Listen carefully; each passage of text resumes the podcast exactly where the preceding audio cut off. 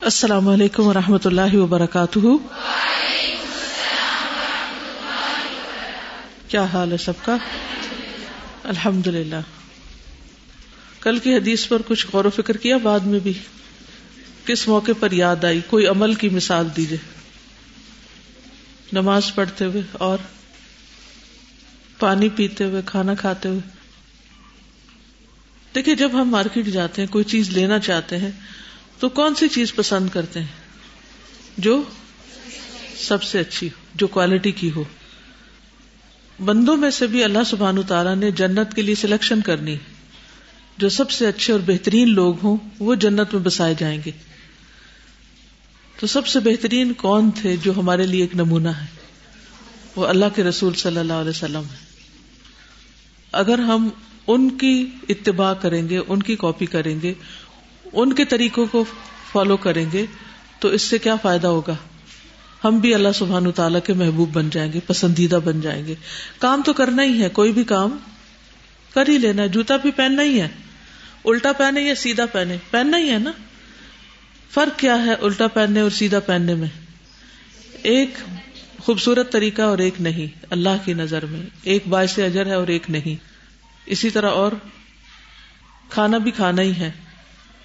باقی وزو بھی کرنا ہے، سونا بھی ہے، میل ملاقات بھی کرنی ہے، کام کاج بھی کرنے تو ان میں سب سے بیسٹ پریکٹس اگر ہم اختیار کریں گے تو ان کا فائدہ ہم ہی کو پہنچے گا کہ ہم اللہ کے محبوب بنیں گے۔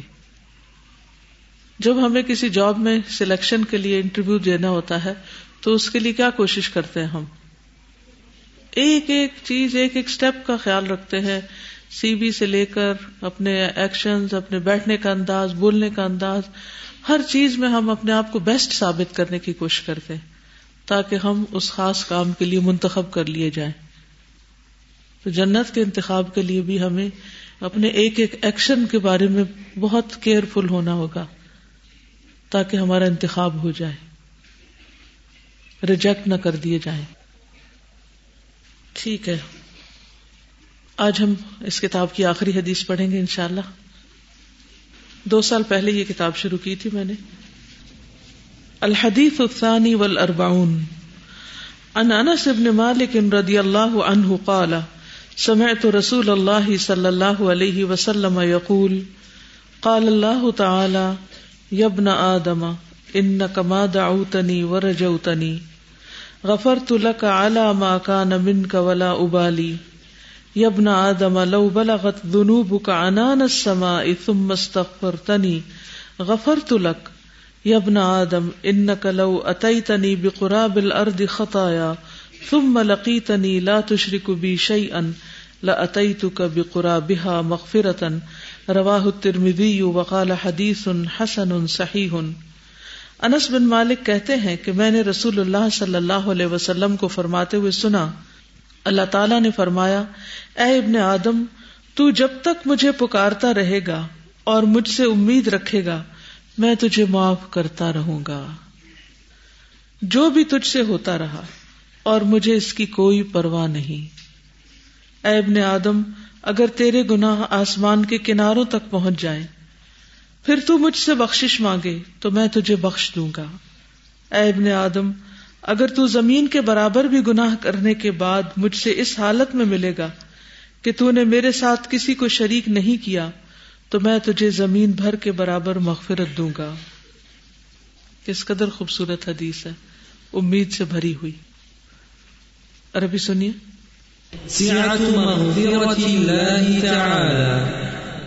عن انس رضی اللہ عنہ قال، سمعت رسول الله صلى الله عليه وسلم يقول، قال الله تعالى، يا ابن آدم، إنك ما دعوتني ورجوتني غفرت لك على ما كان منك ولا أبالي.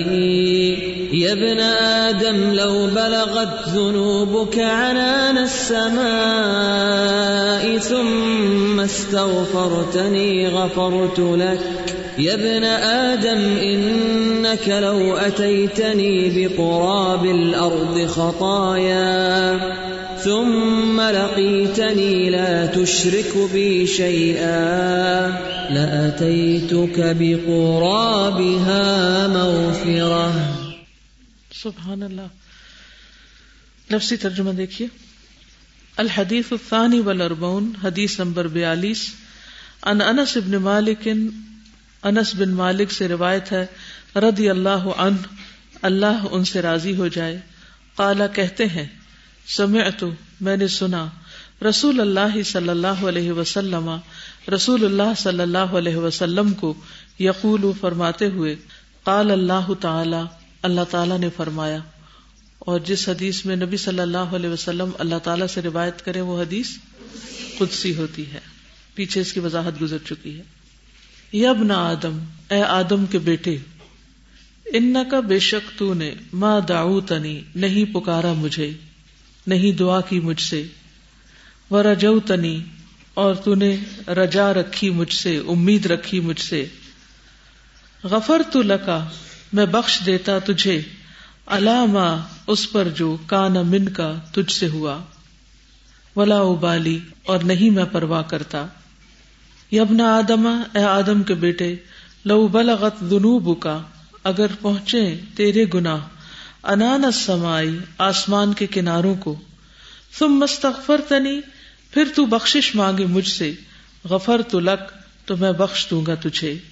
یبنا آدم، اے آدم کے بیٹے ان لو اتئی تنی بے شک تو اگر لائے میرے پاس بے الردی زمین کے برابر خطایا، خطائیں تم ملقی تنی پھر ملے مجھ سے، لا تشری کو بھی شعی ان نہ تو شریک ٹھہراتا ہو میرے ساتھ کسی کو، لا اتئی تو کا البتہ میں آؤں گا تیرے پاس بے بہا اسی کے برابر مغفرتن بخشش لے کر۔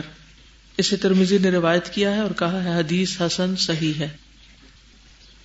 حدیث پڑھتے انسان کا دل امید سے بھر جاتا ہے اور اللہ سبحان و تعالیٰ کی محبت پیدا ہوتی ہے اور اس کی عظمت اور اس کی رحمت کا احساس ہوتا ہے کہ کتنا عظیم ہے ہمارا رب اور کتنا رحیم اور کریم ہے کہ وہ بندے کے سارے گناہوں کو معاف کرنے کے لیے تیار ہے۔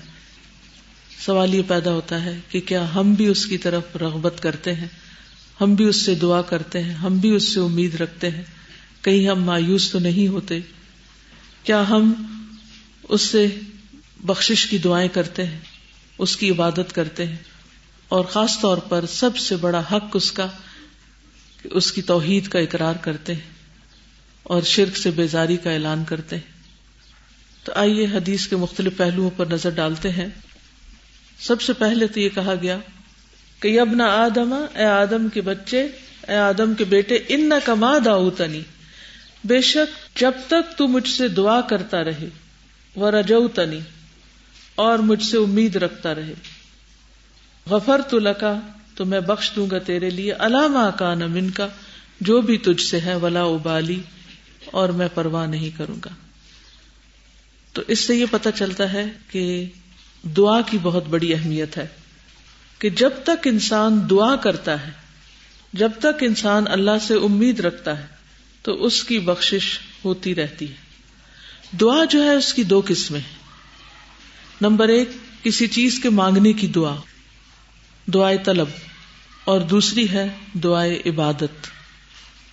مانگنے کی دعا سے مراد ہے کہ آپ کہیں، یا رب لی، اے میرے رب، تو مجھے معاف کر دے، مجھے بخش دے۔ اور عبادت کی دعا کیا ہے کہ آپ اللہ کے لیے نماز پڑھیں۔ اللہ کے لیے کوئی ذکر ازکار کرے جیسے یوم ارفا کی سب سے بہترین دعا کون سی ہے؟ لا الہ الا اللہ وحدہ لا شریک لہ لہ الملک و الحمد وہو علا کل شین قدیر۔ اس میں ہم نے کیا مانگا ہے؟ کیا مانگا صرف اللہ کی توحید کا اقرار کیا ہے اور شرک سے بیزاری کا اعلان کیا ہے، اس کے علاوہ تو کچھ نہیں مانگا۔ یہ کیا ہے؟ دعائے عبادت۔ اسی طرح لا حول ولا قوت الا باللہ پڑھنا۔ سبحان اللہ و بحمدی، سبحان اللہ العظیم۔ جب انسان کا سینہ تنگ ہونے لگے، انسان کو لوگوں کی باتیں پریشان کرے تو اس وقت کیا دعا سکھائی گئی ہے؟ پسب بحمد رب کا وکم من الساجدین۔ تسبیح کیجیے اور سجدہ کرنے والوں میں شامل ہو جائیے۔ تو یہ کیا ہے؟ دعائے عبادت۔ حضرت ایوب علیہ السلام نے کس انداز میں دعا کی تھی؟ انی مسنی در و رحم الراحمین۔ یہ نہیں کہا کہ اللہ مجھے شفا دے۔ بس اللہ سبحان تعالیٰ کی تعریف بیان کر دی اور اپنی حالت بیان کر دی اور اللہ سبحان تعالیٰ کی رحمت اور قدرت اور عظمت بیان کر دی۔ تو دعا کی کتنی قسمیں ہیں؟ دو قسمیں ہیں۔ دعائیں حاجت یا دعائیں سوال اور دعائیں عبادت۔ اور ویسے بھی حدیث میں آتا ہے نا کہ دعا العبادہ، دعا ہی عبادت ہے۔ قرآن مجید میں آتا ہے، وقال رب کم ادعونی استجب لکم اور تمہارے رب نے فرمایا، مجھے پکارو، میں تمہاری دعا قبول کروں گا۔ ان الذین یستکبرون ان عبادتی سید خلون جہنم داخرین بے شک جو لوگ میری عبادت سے تکبر کرتے ہیں اب اس آیت کے ایک حصے میں کیا فرمایا؟ دعا کرو اور دوسرے میں عبادت سے منہ موڑتے ہیں۔ یعنی کس عبادت سے؟ دعا سے۔ تو یہ آیت بھی اس کی دلیل ہے کہ دعا اور عبادت ساتھ ساتھ ہے۔ یعنی دعا عبادت ہے اور عبادت کی ایک قسم دعا بھی ہے۔ تو ان الدین یستقبرون عن عبادتی سید خلون جہنم داخرین۔ جو لوگ میری عبادت سے تکبر کرتے ہیں یعنی مجھ سے دعا نہیں کرتے، مجھے پکارتے نہیں، ان قریب ذلیل ہو کر جہنم میں داخل ہوں گے۔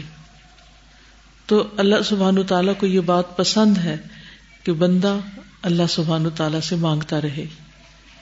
حدیث میں آتا ہے، من لم یس اللہ یغضب علیہ جو اللہ سے سوال نہیں کرتا، جو اللہ سے مانگتا نہیں، اللہ تعالیٰ اس پر غضبناک ہوتا ہے، ناراض ہوتا ہے۔ اصل میں دعا کیا ہے؟ اپنی آجزی کا اظہار ہے کہ اللہ میں محتاج ہوں، میں کمزور ہوں۔ اور دوسری طرف اللہ سبحان تعالیٰ کی بڑائی اور عظمت کا اظہار کہ تو دے سکتا ہے، تو قدرت رکھنے والا ہے۔ اس کے سارے اسماء و صفات پر ایمان لانا ہے۔ کیونکہ انسان کس سے مانگتا ہے؟ جو دے سکتا ہے، جس کے پاس ہے، تو ہم اس کی صفات کا اقرار کرتے ہیں کہ تیرے پاس سب کچھ ہے، تو دے سکتا ہے۔ اور انسان جھکتا کس کے آگے ہے؟ عبادت کس کی کرتا ہے؟ جس کو وہ بڑا سمجھتا ہے۔ تو دعا ہو یا عبادت ہو، دونوں ہی دراصل اللہ تعالی کے ساتھ ایک بہترین تعلق کی علامت ہے کہ بندہ اپنے آپ کو آج سمجھتا، غلام سمجھتا ہے اور اللہ سبحان تعالیٰ کو بڑی ہستی سمجھتا ہے۔ تو ہم پیدا ہی کس لیے ہوئے ہیں؟ اللہ کی عبادت کے لیے کہ ساری کائنات اللہ کے آگے جھکی ہوئی ہے۔ اللہ تعالیٰ ہم سے بھی یہ چاہتے ہیں کہ ہم پورے شوق کے ساتھ اس کے آگے جھکے رہیں۔ اور نبی صلی اللہ علیہ وسلم ہر موقع پر دعائیں کیا کرتے تھے۔ ہر موقع پر دعائیں کیا کرتے تھے۔ اگر آپ گننا شروع ہو تو حیران ہو جائیں کہ کس طرح صبح سے لے کے رات تک کوئی موقع نہیں چھوٹا یا بڑا کہ جس کی مناسبت سے کوئی دعا نہ سکھائی گئی ہو۔ تو دعا جو ہے یہ بندے اور اللہ کا ایک بہترین تعلق ہے۔ اس سے یہ پتہ چلتا ہے کہ ہم اللہ سبحان و کے ساتھ کنیکٹڈ ہیں۔ ہمارا ایک رشتہ ہے، ایک تعلق ہے۔ جس سے مطلب ہوتا ہے انسان اس کو یاد رکھتا ہے، اس کو یاد کرتا ہے۔ جس سے آپ کو کوئی مطلب نہ ہو، تو اسے آپ کیوں یاد کریں گے؟ تو ذکر ہو، عبادت ہو، دعا ہو، یہ سب کچھ دراصل علامت ہے، اظہار ہے کس کی؟ اللہ کے ساتھ تعلق کی اور اللہ کے ساتھ ایک کنیکشن کی اور اللہ کی یاد کی۔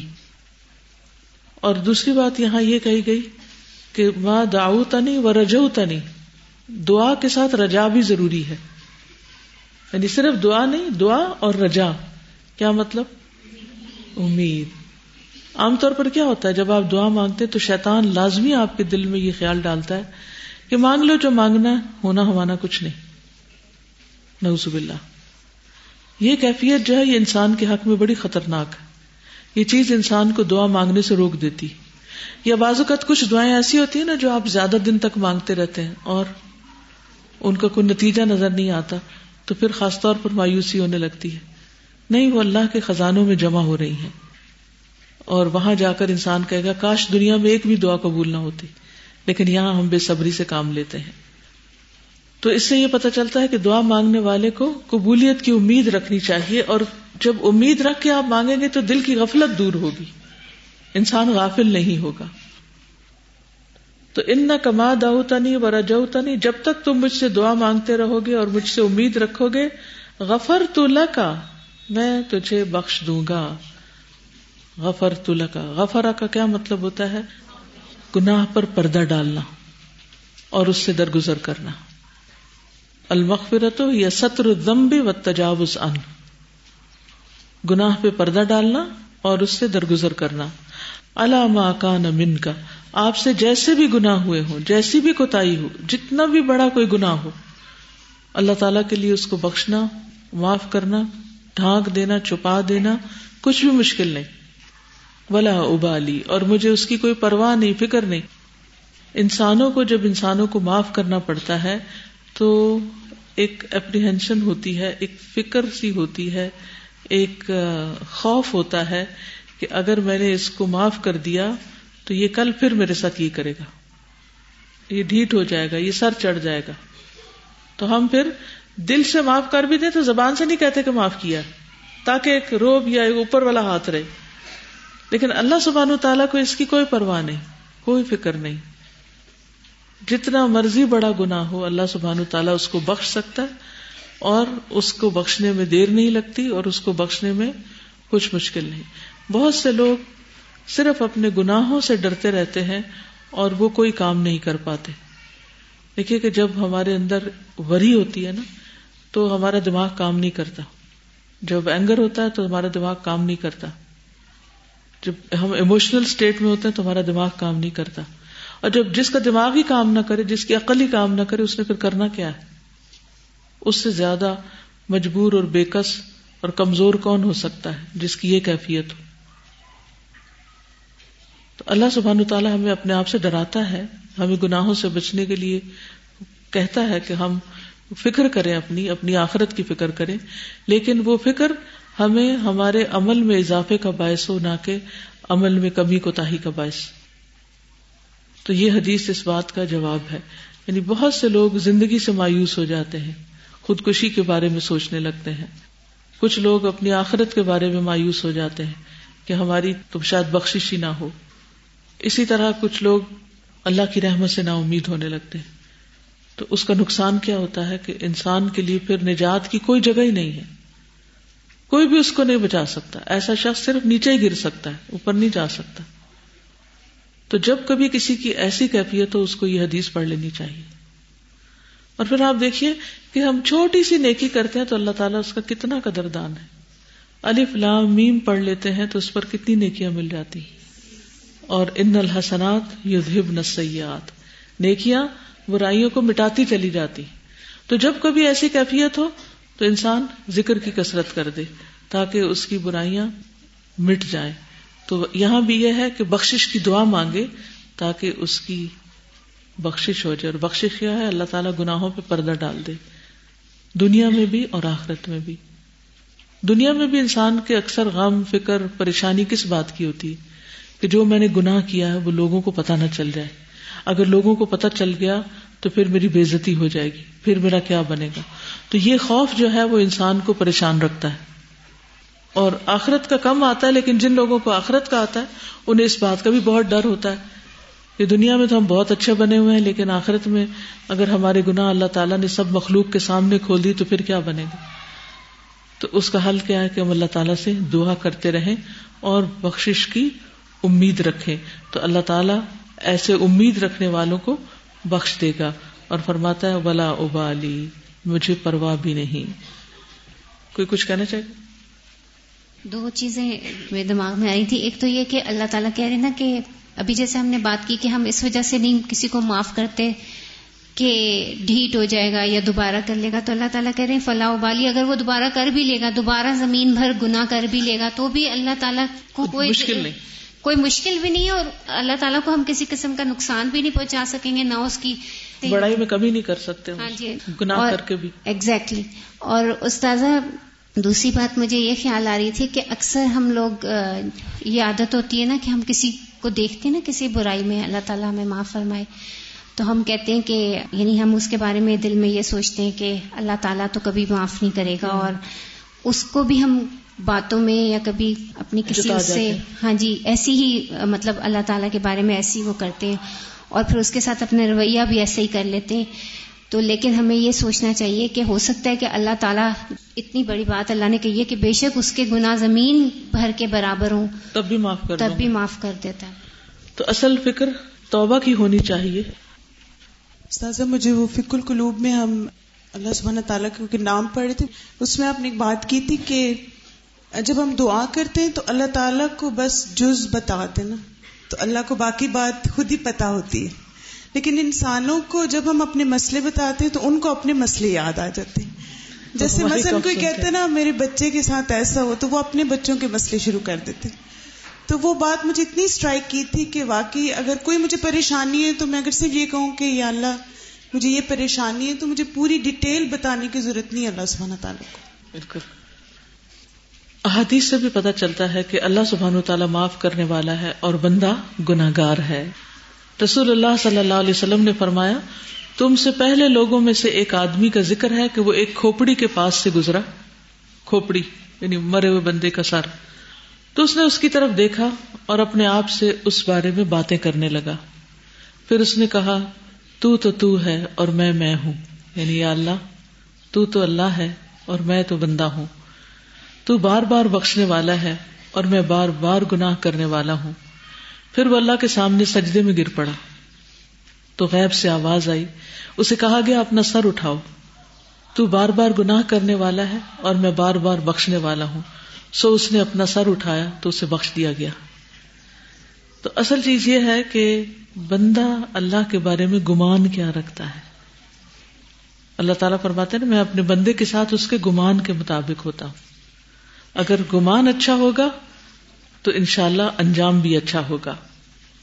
پھر اسی طرح جو شخص اللہ کو پہچان لیتا ہے اور اللہ کو پہچاننے کے لیے کیا کرنا چاہیے؟ اللہ کے ناموں کا مطالعہ کرنا چاہیے، اللہ کے ناموں کو جاننا اور پہچاننا چاہیے۔ وہ کبھی بھی مایوس نہیں ہو سکتا۔ اب ہرارا کہتے ہیں کہ میں نے نبی صلی اللہ علیہ وسلم کو سنا، آپ فرما رہے تھے، ایک بندے نے گناہ کیے اور کہا، اے میرے رب، میں نے گناہ کر دیا، مجھے بخش دے۔ اس کے رب نے فرمایا، میرا بندہ جانتا ہے کہ میرا کوئی رب ہے جو گناہ بخش سکتا ہے، اور اس کی وجہ سے پکڑتا بھی ہے یعنی گناہوں پہ پکڑتا بھی ہے اور معاف بھی کرتا ہے۔ میں نے اپنے بندے کو بخش دیا۔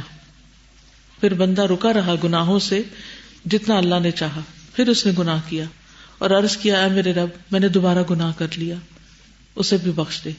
اللہ تعالی نے فرمایا، میرا بندہ جانتا ہے کہ اس کا کوئی رب ہے جو گناہوں کو معاف کرتا ہے اور اس کی وجہ سے مواخذہ بھی کرتا ہے۔ میں نے اپنے بندے کو بخش دیا، تو بندہ رکا رہا جب تک اللہ نے چاہا۔ پھر اس نے گناہ کیا اور کہا، اے میرے رب، میں نے پھر گناہ کر لیا۔ تو مجھے بخش دے۔ اللہ تعالیٰ نے فرمایا، میرا بندہ جانتا ہے کہ اس کا ایک رب ہے جو گناہ معاف کرتا ہے اور اس کی وجہ سے مواخذہ بھی کرتا ہے۔ میں نے اپنے بندے کو تین مرتبہ بخش دیا، بس اب جو چاہے عمل کرے۔ یعنی اس سے بھی کبھی مایوس نہ ہو کہ بخش مانگتے ہوئے بھی شرم آتی ہے کتنی دفعہ بخش مانگے، ہم پھر گناہ کر بیٹھتے ہیں۔ یعنی ہمارے اندر ریگریٹس ہوتی ہیں نا، ہم پھر اپنے آپ کو کوستے ہیں، پھر شرمندہ ہوتے ہیں۔ تو انسان ہے نا، انسان ہونے کے ناطے اپنے ساتھ عہد بھی کرتے ہیں، لیکن پھر پھر غلطی کر جاتے ہیں، پھر پھسل جاتے ہیں، پھر پھسل جاتے ہیں۔ تو ضرورت کس بات کی ہے؟ کہ ہم مایوس نہ ہوں اور گناہ اگر ہو جائے تو ان پر معافی مانگتے رہیں۔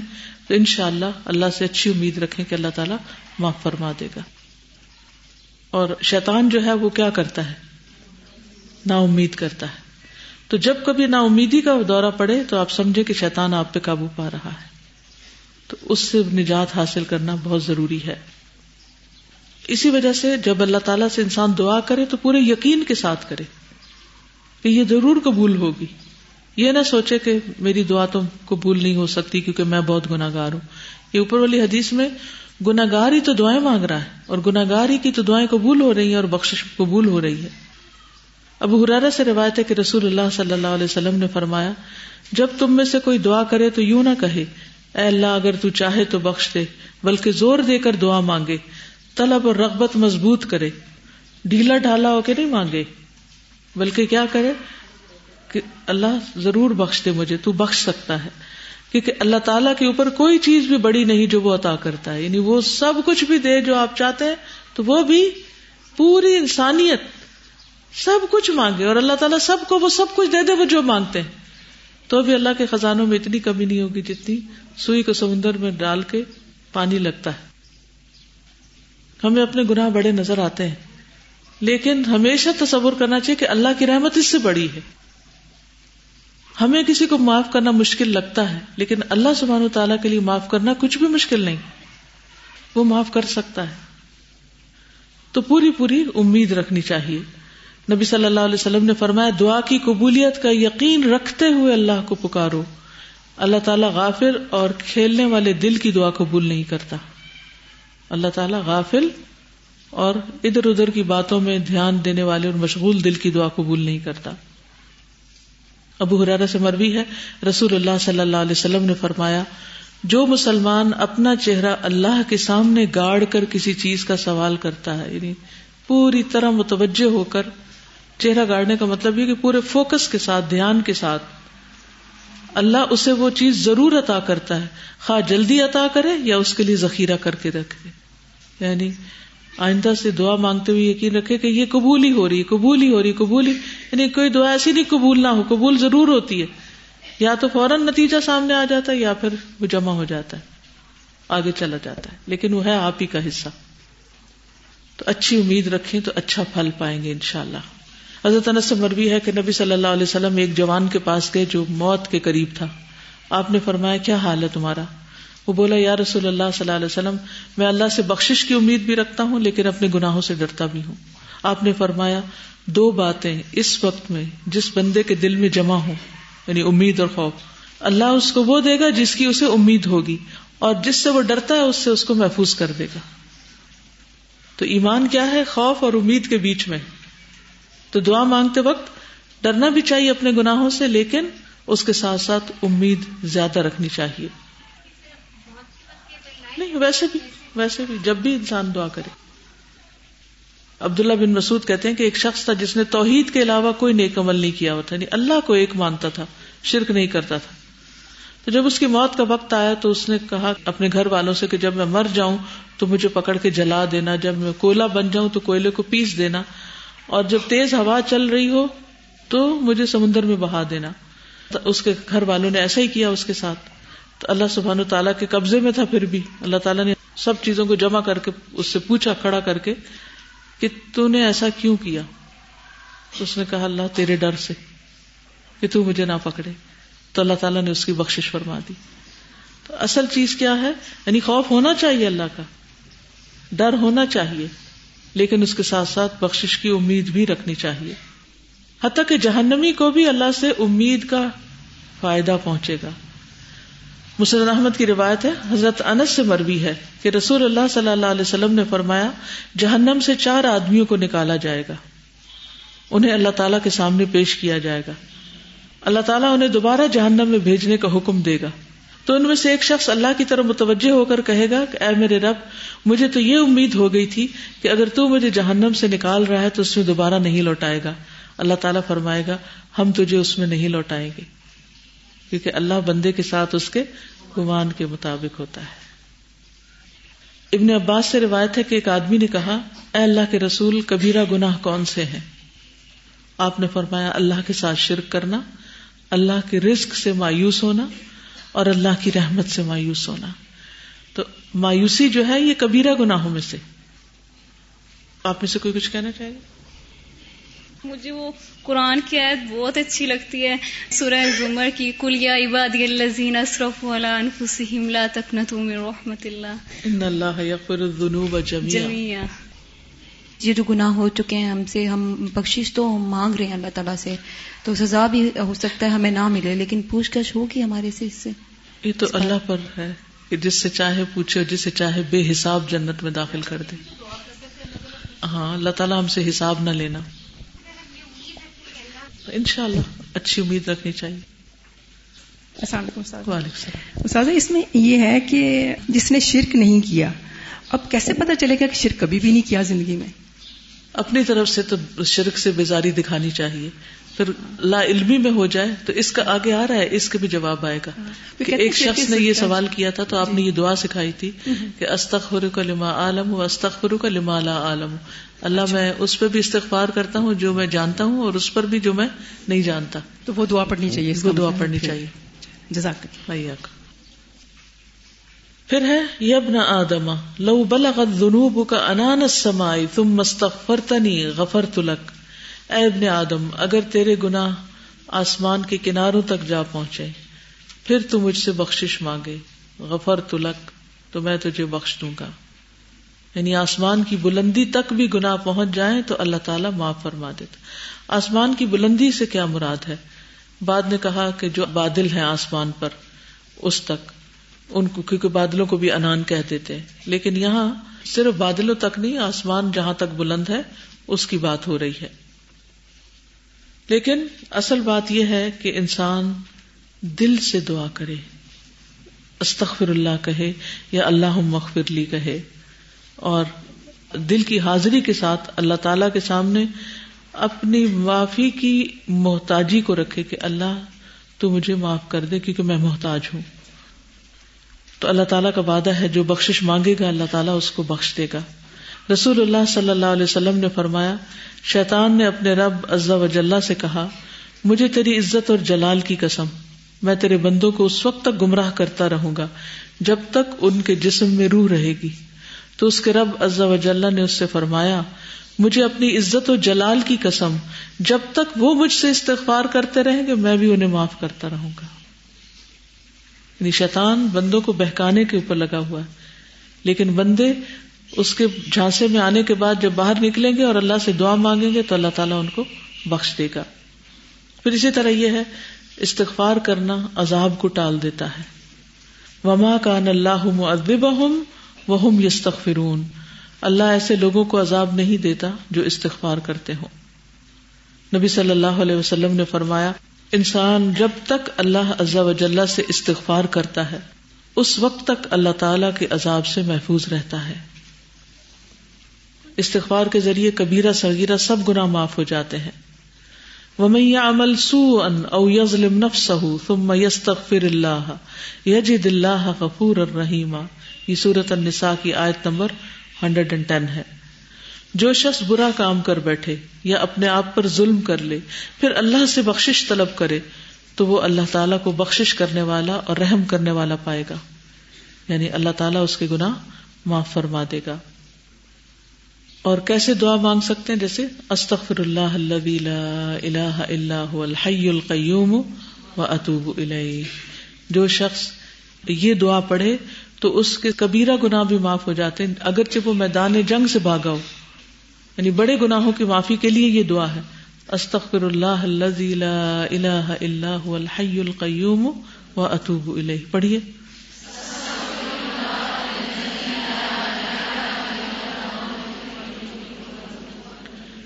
پوری توجہ کے ساتھ اپنا کوئی گناہ یاد کر کے اس کی معافی مانگیے۔ اور دن میں کوئی نہ کوئی وقت ایسا ضرور نکالیں کہ جس میں پوری توجہ کے ساتھ، خاموشی کے ساتھ اپنے گناہوں کو یاد کر کے دعا کریں۔ کیونکہ ہم بعض اوقات پوری پوری تصویر پڑ جاتے ہیں اور ایک دفعہ بھی نہیں سوچتے کیا پڑا ہے تو اس سے پرہیز کرنے کی ضرورت ہے۔ پھر یہ کہ استغفار جنت میں درجات کی بلندی کا باعث بھی ہے۔ جب اللہ تعالیٰ جنت میں کسی نیک آدمی کا درجہ بلند کرتا ہے تو پوچھتا ہے، اے میرے رب، یہ درجات کہاں سے؟ اللہ تعالیٰ فرماتا ہے، تیرے حق میں تیری اولاد کے استغفار کی وجہ سے۔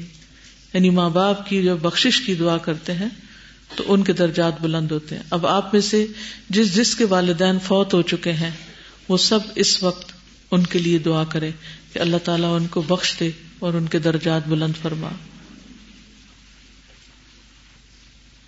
اس سے والدین کے درجات بلند ہوتے ہیں۔ اور آپ اگر اپنے والدین کے ساتھ اچھے ہیں تو انشاءاللہ آپ کی اولاد بھی آپ کے لیے اچھی ہوگی۔ دوسرے لوگ آپ کے لیے دعائیں کریں گے۔ رسول اللہ صلی اللہ علیہ وسلم نے فرمایا، جو آدمی یہ بات پسند کرتا ہے کہ اس کا نام اعمال اسے خوش کر دے یعنی وہ اپنی بک آف ڈیڈ دیکھے اور خوش ہو جائے، تو وہ کثرت سے استغفار کرے۔ وہ کثرت سے استغفار کرے۔ توبا لمن وجد فی صحیفتی ہی استغفارن کثیرا۔ خوشخبری ہے اس کے لیے جو اپنے نامہ اعمال میں بکثرت استغفار پائے۔ نبی صلی اللہ علیہ وسلم دن میں کتنی بار استغفار کرتے تھے؟ ستر سے سو بار۔ اونچی آواز میں بھی کرتے تھے، دوسرے بھی سنتے تھے۔ اس سے آپ کی ہمبلنس پتہ چلتی ہے۔ ابو حرارا کہتے ہیں، میں نے رسول اللہ صلی اللہ علیہ وسلم سے سنا، آپ نے فرمایا، اللہ کی قسم اللہ کی قسم، میں دن میں ستر مرتبہ سے زیادہ اللہ سے استغفار اور اس سے توبہ کرتا ہوں۔ آپ نے قسم کھا کے یہ بات فرمائی۔ یعنی آپ کا یہ اتنا زیادہ تاکیدی فیل تھا۔ اور ہم دن میں کتنی بار کرتے ہیں؟ کبھی یاد آ جائے تو کر لیا، ورنہ توجہ نہیں ہے۔ اللہ سبحان تعالیٰ نے نبی صلی اللہ علیہ وسلم کے تو اگلے پچھلے سارے گناہ معاف کر دیے تھے۔ اس کے باوجود آپ استغفار کرتے تھے۔ ابن عمر کہتے ہیں، ہم رسول اللہ کی مجلس میں رب فرلی و توب علیہ ان کا انت طباب الرحیم، سو مرتبہ شمار کرتے تھے۔ پھر اسی طرح یہاں حدیث سے یہ بھی پتہ چلتا ہے کہ اس وقت بخشش ہوگی جب انسان شرک نہ کرے۔ تو اس سے توحید کی فضیلت بھی پتہ چلتی ہے۔ اور خوش قسمت ہے ہم جنہیں اللہ نے لا الہ الا اللہ سکھا دیا اور ہم تک یہ کلمہ پہنچ گیا۔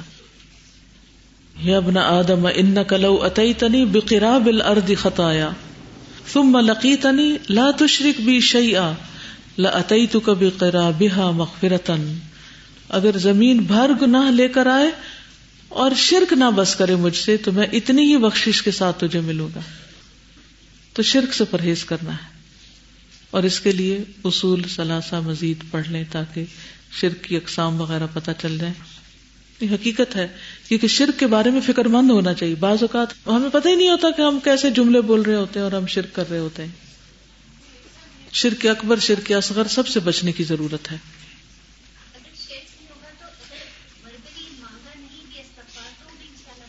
ہاں لیکن یہ کہ استغفار تو ضروری ہے نا۔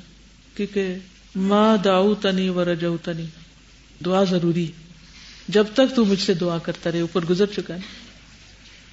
میں نے پڑھا تھا کہ جس طرح ہیلدی فوڈ باڈی کو ڈیٹاکسیفائی کرتا ہے نا، تو استغفار جو ہے وہ آپ کے مائنڈ کو کلیئرٹی دیتا ہے۔ تو جب آپ کا دماغ بہت فیڈ آؤٹ ہو رہا، بہت زیادہ پریشان ہو، تو آپ اس وقت تک استغفار کرتے رہیں جب تک آپ کو وہ مائنڈ کی کلیئرٹی نہیں مل جاتی۔ اور سبحان اللہ۔ بالکل۔ تو ہر طرح کے شرک سے پاک ہونا چاہیے۔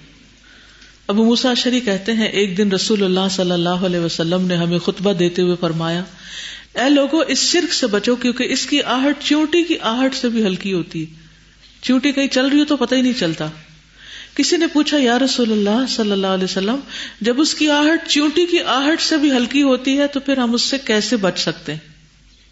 نبی صلی اللہ علیہ وسلم نے فرمایا تم یوں کہتے رہا کرو اللہ انا نعوذ بکا، من ان نشرک بکا شیئن نعلمہ و نستغفرک لما لا نعلم. اے اللہ، ہم اس بات سے آپ کی پناہ میں آتے ہیں کہ اس چیز کو آپ کے ساتھ شریک ٹھہرائیں جسے ہم جانتے ہیں، اور اس چیز سے معافی مانگتے ہیں جسے ہم نہیں جانتے۔ یعنی جس شرک کو ہم پہچانتے ہیں، اس سے بھی ہم بچتے ہیں، اور اللہ جس کو ہم پہچانتے نہیں، ہمیں پتہ ہی نہیں چلتا۔ کہ ہم شرک کر بیٹھے اس سے بھی ہم معافی مانگتے ہیں۔ اسی طرح دعا مانگتے ہوئے خالصتاً اللہ کی طرف متوجہ ہونا چاہیے اور پھر شرک سے پرہیز کرنا چاہیے، کیونکہ مشرقین کیا کرتے تھے؟ جب انہیں کوئی پریشانی آتی تو وہ اللہ کو پکارتے جب پریشانی دور ہوتی تو دوسروں کو کریڈٹ دیتے۔ کل انما ادعو ربی ولا اشرک بھی احدا۔ کہہ دیجیے میں تو صرف اپنے رب کو پکارتا ہوں اور اس کے ساتھ کسی کو شریک نہیں کرتا۔ شرک کی ایک قسم، اطاعت میں بھی شرک اطاعت میں شرک۔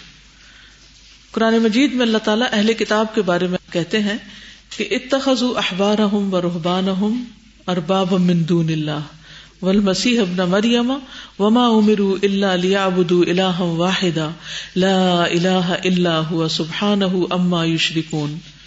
انہوں نے اپنے علماء اور درویشوں کو اللہ کے سوا اپنا رب بنا لیا ہے۔ اور مسیح ابن مریم کو بھی۔ حالانکہ انہیں یہ حکم دیا گیا تھا کہ ایک اللہ کے سوا کسی کی عبادت نہ کرے جس کے سوا کوئی الہ نہیں۔ اللہ تعالیٰ ان چیزوں سے پاک ہے جو وہ شریک ٹھہراتے ہیں۔ تو ادی بن حاتم نے جب اس آیت کے بارے میں پوچھا تھا کہ ہم نے تو اپنے علماء کو الہ نہیں بنا رکھا، تو اس کا کیا مطلب ہے؟ تو آپ نے فرمایا کہ کیا وہ جس چیز کو حلال کرتے ہیں تم اسے حلال نہیں سمجھتے اور جس کو وہ حرام کر دیں تم اسے حرام نہیں سمجھتے؟ یعنی جہاں اللہ سبحان و تعالی کا حکم آ جائے، وہاں کسی اور کی بات نہیں ماننی۔ چاہے وہ عالمی کیوں نہ ہو، استاد ہی کیوں نہ ہو جو ماں باپ ہی کیوں نہ ہو۔ ٹھیک ہے؟ قرآن مجید میں آتا ہے ان شیاتین الا اولیا اہم لیو جا دلو کم و ان اتا تم ان کم لمشرکون بلا شبہ شیطان تو اپنے دوستوں کے دلوں میں شکوک و اعتراضات القاع کرتے رہتے ہیں، تاکہ وہ تم سے جھگڑتے رہیں۔ اور اگر تم نے ان کی بات مان لی تو تم بھی مشرق ہو جاؤ گے۔ یعنی شیاطین تو دلوں میں شکوک و شبہات اللہ کے بارے میں، دین کے بارے میں، مختلف نیکی کے کاموں میں شک ڈالتے ہیں کہ یہ جو تم نے کام کیا ہے پتہ نہیں یہ ٹھیک بھی ہے کہ نہیں۔ کبھی آپ کو یہ خیال تو نہیں شیطان نے ڈالا کہ یہ جو تم قرآن پڑھ رہی ہو، یہ بھی پڑھنا ٹھیک ہے کہ نہیں؟ کیونکہ بعض لوگ اس میں بھی شیکی ہو جاتے ہیں کہ پتہ نہیں یہ بھی کچھ کرنے کا کام تھا کہ ایسے ہی بیٹھے ہوئے سب۔ شیطان کی چالیں بڑی خطرناک ہوتی ہیں۔ تو وہ نیکی کے کام سے ہٹانے کے لیے بھی چالیں چلتا ہے۔ وزو میں بسو سے ڈالتا ہے تہارت میں بسو ڈالتا ہے، نماز میں بسو سے ڈالتا ہے۔ تمہاری تو تہارت ہی نہیں، تم تو پاک ہی نہیں ہو، تمہاری کیا نماز ہوگی؟ تمہارا تو وزو ہی ٹھیک نہیں، پتہ نہیں کون سی چیز ٹھیک نہیں رہی۔ تو کوئی فائدہ نہیں نماز پڑھنے کا۔ نماز میں تم نے تو پورا خوشبو ہی نہیں اختیار کیا۔ اس لیے تمہاری تو نماز ہی قبول نہیں۔ دعا، تم کب سے فلاں دعا مانگ رہی کب سے تمہاری دعائیں تو کوئی قبول نہیں ہوئی۔ یعنی کوئی نیکی کا کام کر لے، شیطان اس میں ضرور شک ڈالے گا کہ یہ پتہ نہیں نیکی ہے بھی کہ نہیں۔ کیونکہ جب انسان شیکی ہو جاتا ہے نا، تو پھر اس نیکی کے کام کو بہت جلدی چھوڑ دیتا ہے۔ کہ میں کیوں اپنی ایفرٹ لگاؤں جب اس کا فائدہ ہی کچھ نہیں۔ تو یقین اور کانفیڈینس بہت ضروری ہے۔ اللہ کی ذات سے امید بہت ضروری ہے کہ جو کام ہم کر رہے ہیں ان شاء اللہ تعالیٰ کے لیے کر رہے ہیں اور اسے قبول کرے گا۔ بعض لوگوں کو بار بار نیت کا شک ڈالتا ہے کہ پتہ نہیں تم اللہ کے لیے کر رہے ہو کہ نہیں۔ اور اس طرح وہ کام چڑھا دیتا ہے کہ جب اللہ کے لیے نہیں تو کرنے کا تھکنے کا فائدہ نہیں۔ تو شیاتین کے جو وسوسے ہیں نیکی کے کام کو خراب کرنے کے لیے ان سے بچنا بھی ضروری ہے۔ جی۔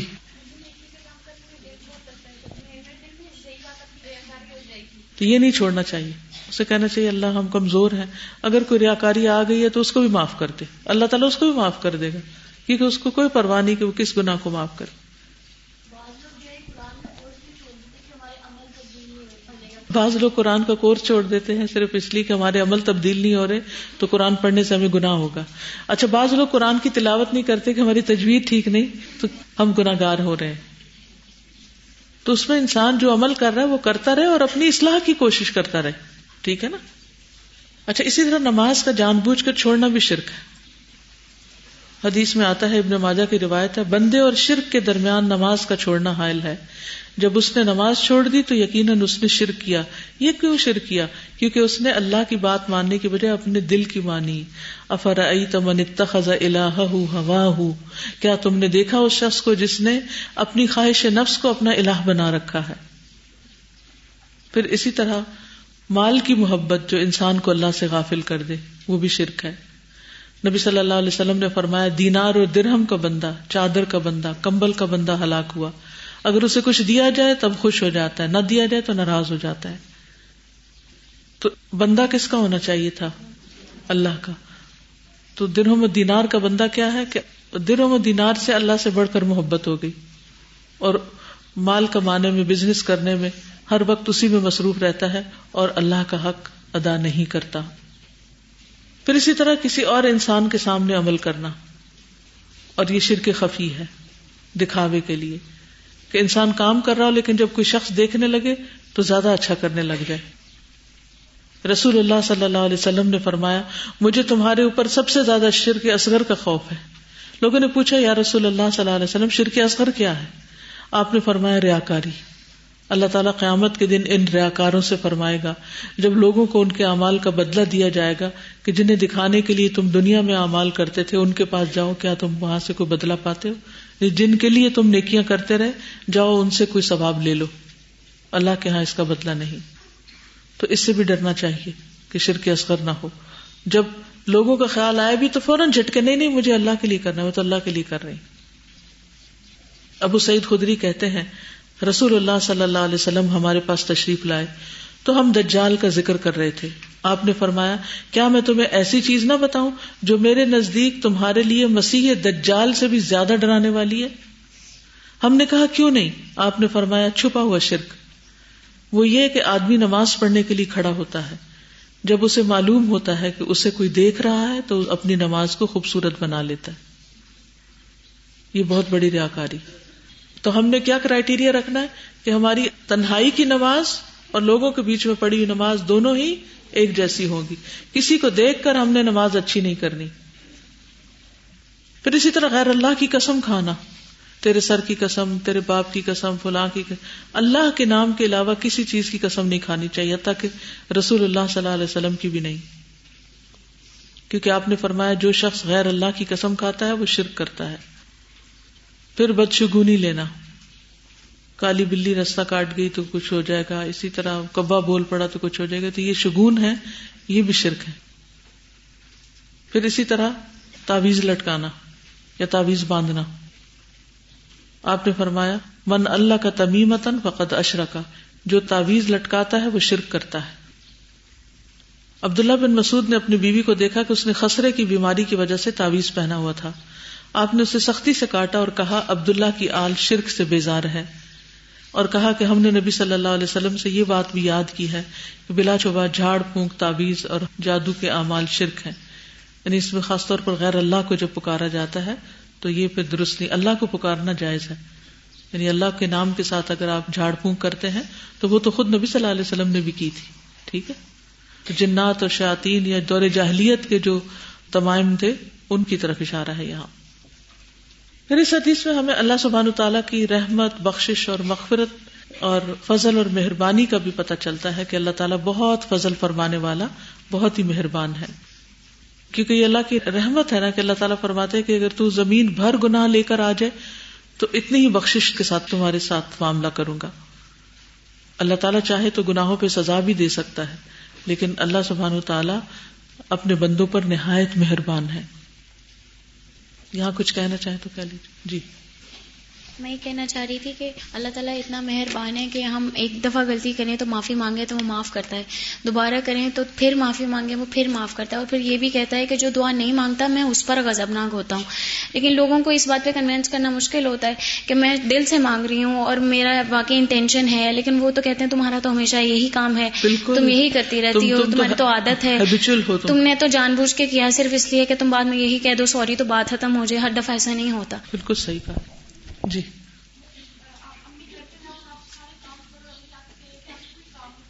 تو اس میں ریا کاری ہے کہ امی کو شو آف کرو میں نے یہ بھی کیا تھا یہ بھی کیا تھا یہ بھی کیا تھا۔ اس میں کوشچن تھوڑا سا مجھے ہوتا ہے کہ ریا کاری نہ ہو۔ امی کو بتانا ریا کاری تو نہیں ہوتی۔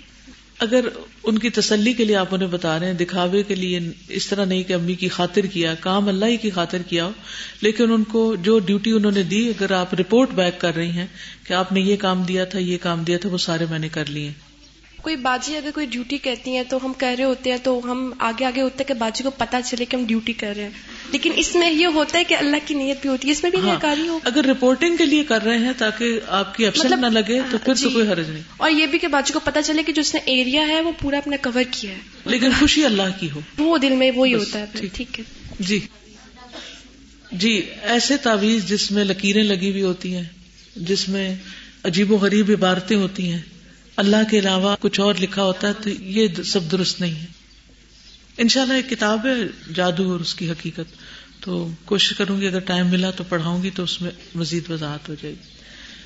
چلیے، رسول اللہ صلی اللہ علیہ وسلم نے فرمایا، زمین پر موجود جو شخص اس حال میں فوت ہو کہ وہ اللہ کے ساتھ کسی کو شریک نہ ٹھہراتا ہو اور گواہی دیتا ہو کہ میں اللہ کا رسول ہوں یعنی نبی صلی اللہ علیہ وسلم کو رسول مانتا ہو اور یہ گواہی دل کے یقین سے ہو تو اس کے گناہ معاف کر دیے جائیں گے۔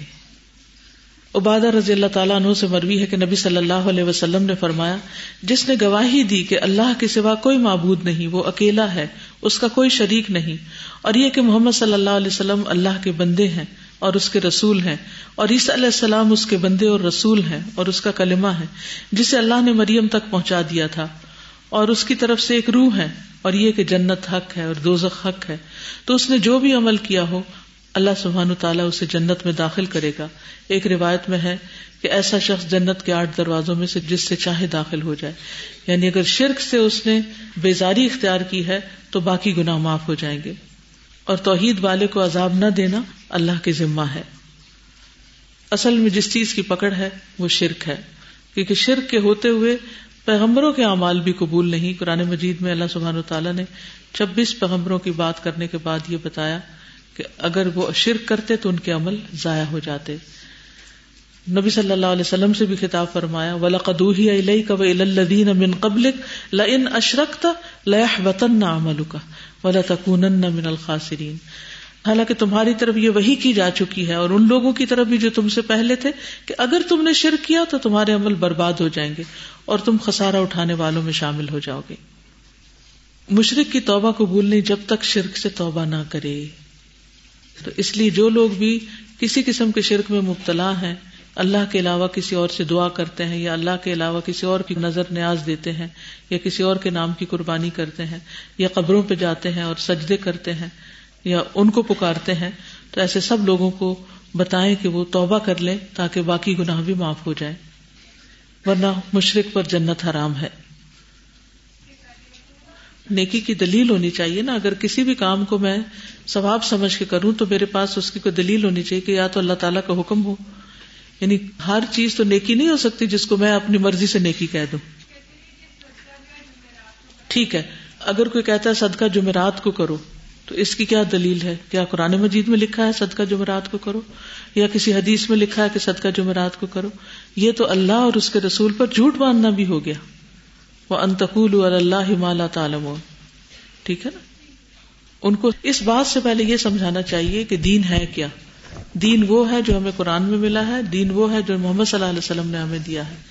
تو ہمیں کوئی بھی کام کرتے ہوئے یہ دیکھنا چاہیے کہ کیا اس کا حکم ہمیں قرآن و سنت میں ملتا ہے؟ آپ سب بھی اپنے لیے یہی کرائٹیریا رکھے جو چیز وہاں سے ملتی ہے، وما آتا کو مر رسول وما نہا کو من ہوں فنت ہوں اور پھر یہ کہ مشرق کا ٹھکانا جو ہے، وہ ہمیشہ ہمیشہ کا جہنم ہے۔ ہمیشہ ہمیشہ کی آگ ہے۔ اس لیے جتنے بھی اعمال ہیں، جتنی بھی برائیاں ہیں، جتنے بھی گناہ ہیں، ان میں سب سے زیادہ ڈرنے کی چیز شرک ہے۔ تو مختصراً حدیث کا خلاصہ یہ کہ سب سے پہلے ہم دیکھتے ہیں کہ اللہ سبحان تعالیٰ نے بنی آدم کو فضیلت دی اور حدیث کدسی میں کیا فرمایا؟ یہ ابنا آدم۔ اے آدم کے بچے، اے آدم کی اولاد یعنی انسانوں کی فضیلت کا یا ہماری امپورٹینس کا یہاں پتہ چلتا ہے کہ اللہ تعالیٰ ہمیں کتنی امپورٹینس ہے۔ اور ابن سے مراد یا بنی سے مراد صرف بیٹے یا مرد نہیں ہوتے، جیسے یا بنی اسرائیل ہے تو اس میں کون کون شامل ہے عورتیں بھی شامل ہیں، ٹھیک ہے؟ پھر حدیث سے پتا چلتا ہے کہ اللہ تعالیٰ سے امید اور دعا رکھنے کا بہت زیادہ فائدہ ہے۔ تو ہمیں کیا رہنا چاہیے؟ پر امید رہنا چاہیے۔ اور اللہ تعالیٰ کو حضور قلبی سے پکارنا چاہیے آدتن نہیں۔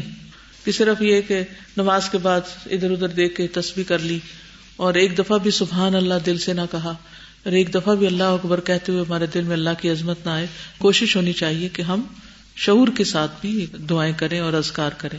پھر یہ پتا چلا کہ دعا جو ہے وہ دو طرح کی ہوتی ہے، ایک دعائیں حاجت، طلب اور دوسری عبادت۔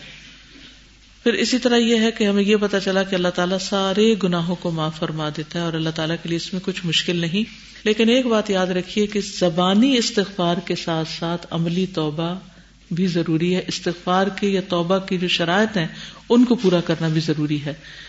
اس کے لیے کون کون سی شرائط ہے سب سے پہلے اخلاص، کہ انسان توبہ کس کے لیے کرے؟ اللہ سبحان تعالی کے لیے۔ دوسری بات، ندامت۔ کہ انسان گناہ پر شرمندہ ہو، واقعی اس کو برا لگے اپنا گناہ۔ پھر اسی طرح گناہ چھوڑنے کی عملی کوشش بھی کرے اسٹرگل بھی کرے۔ حتیٰ کہ کلی طور پر اس گناہ سے نکل آئے۔ یہ نہیں کہ اس امید پر کہ معاف تو ہو ہی جانا، اور کر لو، اور کر لو۔ نہیں۔ توبہ کا مطلب کیا ہے؟ کہ انسان اپنی بری عادت سے نکلنے کی کوشش کرے۔ پھر اسی طرح اگر حقوق العباد میں کوئی کمی کی ہے تو اس پر کیا کرنا چاہیے؟ کفارہ دینا چاہیے، اس بندے سے بھی معافی مانگنی چاہیے۔ اب اگر کسی کی غیبت کی تو آپ جا کے اسے کہیں گے، میں نے آپ کی غیبت کی، اس لیے مجھے معاف کر دیں۔ نہیں، اس صورت میں نہیں، جب اسے پتا چل جائے اگلے بندے کو۔ بازو کا دوسرے جا کے شکایت لگا دیتے ہیں نا، تو جا کے یہ کہنے کی وجہ نہیں، میں نے نہیں کی، جھوٹ بولے انسان، کیا کرے؟ اسے سوری کر لے۔ اسی طرح اگر کسی کا کوئی مال چرایا ہے، تو اس پر توبہ کیسے ہوگی؟ وہ مال اس بندے کو واپس لوٹائے۔ اگر واپس نہیں لوٹا سکتا، وہ مر گیا ہے تو کیا کرے؟ اس کی طرف سے صدقہ کر دے یا اس کے وارثوں کو دے دے۔ اسی طرح یہ ہے کہ آئندہ گناہ نہ کرنے کا عزم ہو۔ یا اللہ میں پھر نہیں کروں گا۔ لیکن اگر شیطان نے بہکا لیا، تو اللہ سبحان و تعالیٰ سے دوبارہ اسی طرح توبہ کرے کہ یہ ساری شرائط پوری کرے۔ توبہ کب قبول نہیں ہوتی؟ جب موت نظر آ جاتی اور جب سورج مغرب سے طلوع ہوگا۔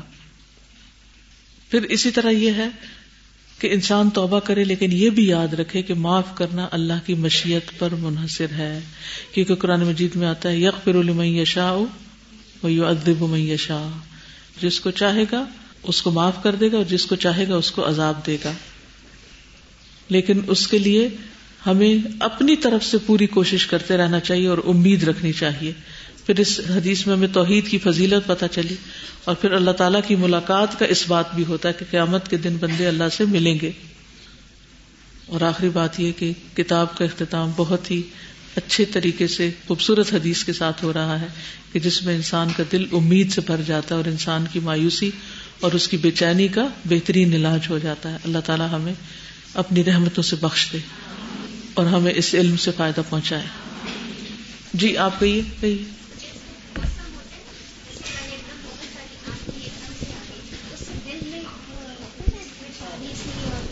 یہ بدشگونی نہیں ہے وہ تو ظاہر ہے کہ ایک چیز کا اعلیٰ بادل آ رہا ہے تو نبی صلی اللہ علیہ وسلم جب بادل دیکھتے تھے تو کیا کرتے تھے پناہ مانگتے تھے ڈرتے تھے تو یہ ڈر بدشگونی نہیں ہے جی آپ There's a quote that I had heard by Noman Ali Khan, and it says that when making dua, your focus should be the conversation, not the outcome. And from even to remind myself first, I feel like we do not trust Allah enough. Sometimes we try to take things in our own hands, and when we're making dua, I feel like if we just leave all our affairs in Allah's hands, then He can fix everything that we've done. All the wrong we've done, He can help us with that, as long as we put all of our faith in Him. ایک سوال اور ایک comment comment یہ تھا کہ خواہشات اور دعا یہ ہمیشہ مجھے تھوڑا سا سوچنے پہ مجبور کر دیتی تھی تو میں سوچتی تھی کبھی خواہش کروں تو آگے وہ چیز پڑی ہوئی مل جاتی ہے۔ کبھی کسی سے ملنے کا دل چاہتا ہے، کھانے کا دل کرتا ہے۔ تو یہ کیا ہے؟ کبھی خواہش کی ہے لیکن دعا نہیں کی کہ یا اللہ مجھے اس طرح دے دے۔ کبھی ہم دعا کرتے ہیں لیکن وہ قبول نہیں ہوتی کیونکہ ہمارا دل اس کے اندر نہیں ہوتا۔ تو جب یہ دونوں مل جاتے ہیں نا کہ ہماری خواہش بھی ہوتی ہے مطلب گول اور مقصد، اور وہ دعا بھی ہم اس طرح کرتے ہیں تو وہ دونوں چیزیں کنیکٹ ہوتی ہیں اور اللہ تعالیٰ پھر ہم کیونکہ فارمولا تلاش کرتے رہتے ہیں یوزلی ہر چیز کا، بعض لوگ سائنٹیفکلی تو مجھے یہ تھوڑا سا فارمولا ملا تھا میں نے شیئر کیا۔ سوال یہ ہے کہ گناہ کی انٹینسٹی ہوتی ہے فیل کرتے ہیں، مومن پہاڑ کی طرح فیل کرتا ہے جیسے، لیکن اب پروڈکٹیو بھی رہنا ہے۔ بعض لوگوں کو میں نے دیکھا ہے اور اس چیز میں مجھے تھوڑا کنفیوز کیا، تین تین دن تک اس چیز میں رہتے ہیں اور مطلب بعض لوگ تو کمبل کی طرح اوڑھ کے بیٹھ جاتے ہیں گناہ کو سے باہر نہیں نکلتے۔ سب پہ یہ کیفیات گزرتی ہیں اور اس کے لیے اچھے دوست ہونا چاہیے۔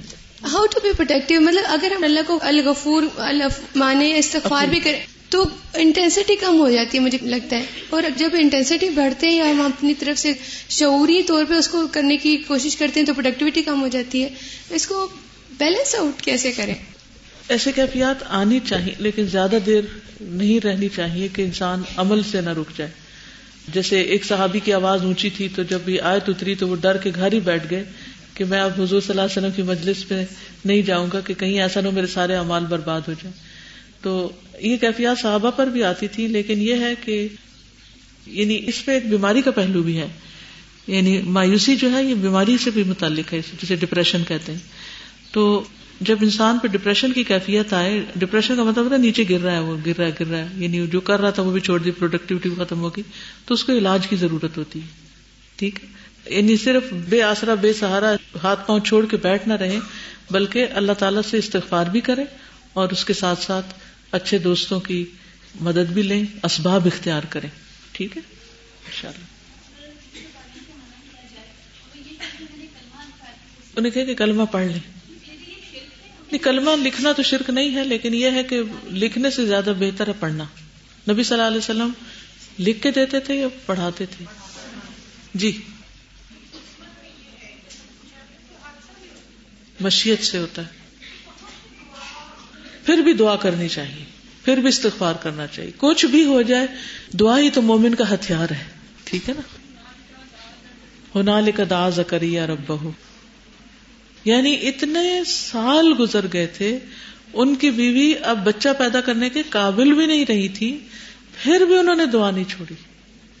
پھر بھی دعا کی۔ ہم تو دو چار دفعہ دعا کر کے پھر مایوس ہو کے بیٹھ جاتے ہیں۔ جی۔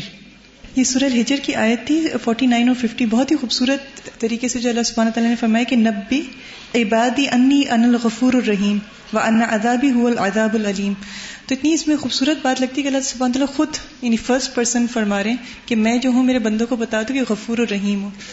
تو سازا ایک جو چیز تھی جو انہوں نے جیسے بات کی نا کہ بعض دعائیں جب قبول نہیں ہوتی، ایک میں کسی کا انٹرویو دیکھ رہی تھی، بہت ہی انہوں نے خوبصورت بات کی۔ انہوں نے کہا کہ وہ اپاج ہوئی تھی ایکسیڈنٹ ہوا تھا اس سے۔ کہ ٹانگیں کام نہیں کرتی تھی تو انہوں نے کہا کہ میں اللہ سبحانہ تعالیٰ سے دعا مانگتی ہوں، مجھے پتا ہے کہ اللہ کن کہہ دے فیقون اور وہ چیز ہو جائے۔ لیکن مجھے یہ بھی پتا ہے کہ اللہ سبحانہ و تعالیٰ ابھی مجھے نہیں ابھی کہے گا اور اس سے مجھے اور پیار آتا ہے اللہ پہ، کیونکہ اس کی مشیت ہے اس کے اندر کہ میں اس سے اور قریب ہوئی ہوں۔ تو یہ بھی بعض دفعہ ہوتا ہے کہ اللہ سبحانہ تعالیٰ خود چاہتا ہے کہ بندہ کس طرح سے قریب ہو اللہ سے۔ اور استغفار کا ہم نے جیسے ایک دفعہ بات بھی کی تھی کہ ہماری ہر چیز میں، جیسے اگر سنت ہم عمل کریں تو رات کو اٹھتے ہوئے اللہ مغفر لی، اس کے تحجد کی دعا میں استغفار ہے۔ وضو کے بعد تو اس میں بھی توابین کی دعا ہے۔ نماز شروع کرتے اس میں بھی علامہ باعد بعینی پھر عطایتوں میں بھی استغفاری ہے کہ مجھے معاف کر دے میرے والدین کو اور مومنین کو۔ اس کے بعد پھر نماز کے بعد بھی استغفار۔ اس کے بعد پھر واش روم سے نکلتے ہیں، اس میں بھی غفرانک۔ اور یعنی کوئی بھی چیز یعنی میں دیکھ رہی تھی کتنی ٹریولنگ کے دوران اس میں بھی استغفار کا ہے اسپیشلی یعنی ہماری پوری جو لائف ہے وہ استغفار کے ارد گرد اگر ہم ریوالو کریں تو تقوی بھی آ جائے کہ اللہ کانشیسنیس آ جائے ہر چیز بالکل۔ جزاک اللہ اوکے سبحانک اللہم و بحمدک اشہد ان لا الہ الا انت استغفرک و اتوب الیک۔ السلام علیکم و رحمۃ اللہ وبرکاتہ۔